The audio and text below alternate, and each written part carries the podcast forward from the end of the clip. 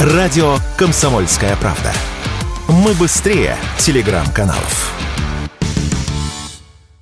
В России стали все чаще говорить о запрете абортов, а кое-где эти идеи уже даже воплощают в жизнь. В Татарстане и Курской области их уже отказались проводить в частных клиниках. Я напомню, что летом министр здравоохранения Михаил Мурашко заявлял, что Минздрав готов обсуждать запрет аборта в частных клиниках. Осенью об этой инициативе говорили в Госдуме. Тогда же коммерческие медицинские организации стали добровольно отказываться от процедуры. В августе 2023 года Мордовия стала первым субъектом субъектом, в котором ввели штрафы за склонение беременных женщин к аборту, то есть за уговоры, подкуп и обман. В ноябре такой же запрет появился в Тверской области. Подобные меры, по словам законодателей, принимаются для увеличения рождаемости. Правда, демографы заявляют, что подобные методы не принесут результатов. По словам специалистов, сейчас Россия находится в демографической яме. Поколение 90-х, которое сейчас становится родителями, очень малочисленное. Даже при высокой рождаемости детей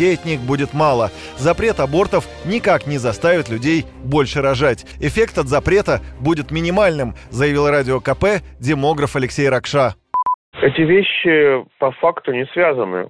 Мы не видим в последние десятилетия какого-либо влияния запрета абортов или разрешения абортов на динамику рождаемости. Такой связи просто нет. За последние десятилетия материнский капитал – самая эффективная мера, которая стимулирует людей заводить первых двух детей, отмечает Алексей Ракша. Рождаемость повышают крупные выплаты, начиная с этого ребенка, которые люди используют на цели инвестиционного характера, например, на покупку, обмен, увеличение жилплощади, на строительство дома, на приобретение автомобиля. Такие выплаты влияют. И такими критериями обладает, например, мат-капитал в России. Обладал, пока он был на второго ребенка. Либо таким критерием обладает субсидия в размере 450 тысяч на ипотеку для многодетных, которая, к сожалению, должна закончиться в этом году.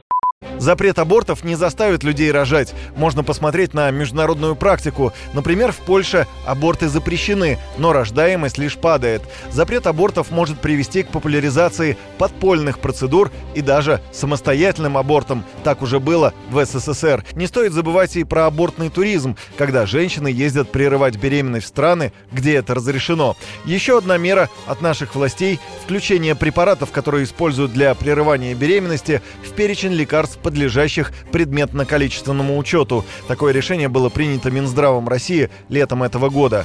Ранее препараты можно было купить в аптеке в составе средств экстренной контрацепции, но при кратном увеличении дозировки использовать для медикаментозного аборта. Приказ вступит в силу с сентября 2024 года. Такие ограничения могут негативно сказаться на сфере репродуктивного здоровья. Такое мнение в беседе с Радио КП высказала эксперт Всемирной организации здравоохранения, врач врач-акушер-гинеколог Любовь Ерофеева любые запреты, ограничения, барьеры имеют очень высокую степень коррупциогенности. И в связи с этим, без сомнения, те, кто хочет нечестным путем наживаться, обязательно воспользуются этой ситуацией. Никакого оборота средств для прерывания беременности медикаментозного в аптеках нет. И никогда не было. Это препараты, которые продаются компаниями-производителями напрямую медицинским учреждениям. И это препараты строгой отчетности. Вероятно, следующим шагом может быть сначала запретим коммерческим клиникам производить аборты, а потом уменьшим число государственных, создадим очереди. Чего же мы так над женщинами-то издеваемся? Аборты в России с каждым годом делают все реже, а со времен правления первого президента СССР Михаила Горбачева за 35 лет количество прерываний беременности не по медицинским показаниям сократилось в 14 раз. Об этом говорят демографы. Эти же данные подтверждает и отчет Минздрава России об итогах работы за 2022 год. Юрий Кораблев, Радио «Комсомольская правда».